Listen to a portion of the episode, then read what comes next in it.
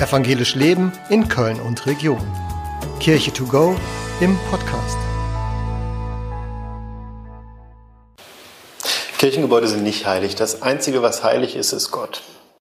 So, erstmal äh, ganz einfach. Ähm, wir Evangelien ähm, glauben nicht an heilige Gegenstände oder an gesegnete Dinge. Ähm, in Kirchengebäuden ist mir die Begegnung mit dem Heiligen vielleicht manchmal anders möglich, mit Gott.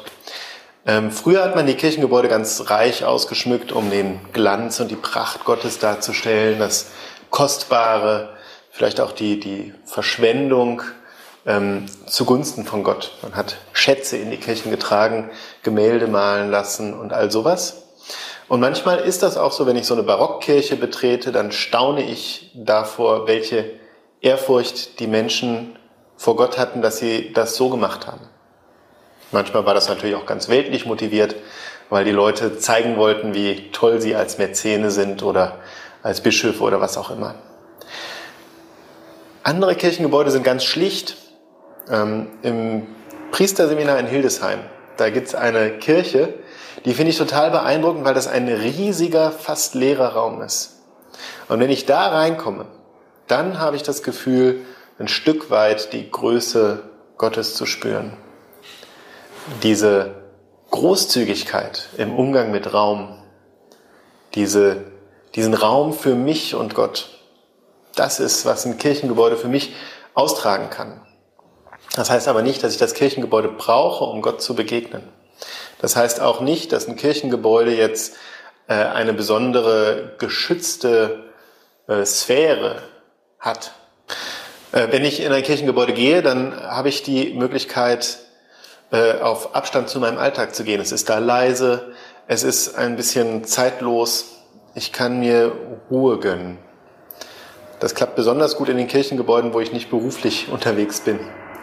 Weil wenn ich in meiner Kirche bin, dann denke ich immer direkt, was noch alles gemacht werden muss. Aber wenn ich woanders in eine Kirche gehe und mich da einfach mal hinsetze und das auf mich wirken lasse, dann gelingt mir das ein Stück weit auf Abstand zu meinem Alltag zu gehen.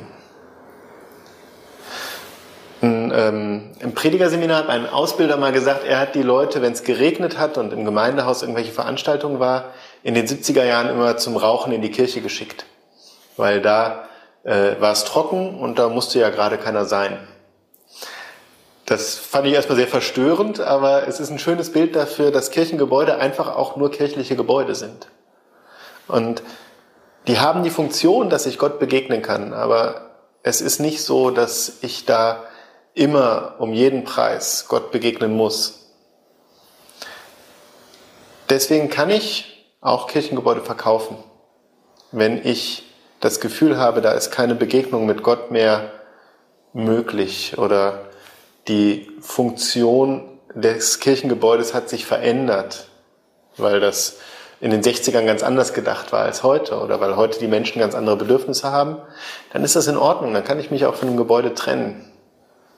Und ich kann andere Gebäude finden. So wie den Laden hier. Das ist ja kein klassisches Kirchengebäude und doch kommen die Menschen hierher auch, um Gott zu begegnen.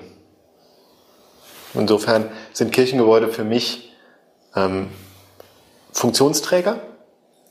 Und es gibt ganz wunderbare Kirchengebäude, in denen ich mich total wohlfühle. Es gibt Kirchengebäude, die für mich ganz toll die Größe Gottes widerspiegeln. Und manche tun das eben auch nicht. Und dann ist das auch in Ordnung so, weil es vielleicht für andere Menschen hilft. Evangelisch Leben in Köln und Region.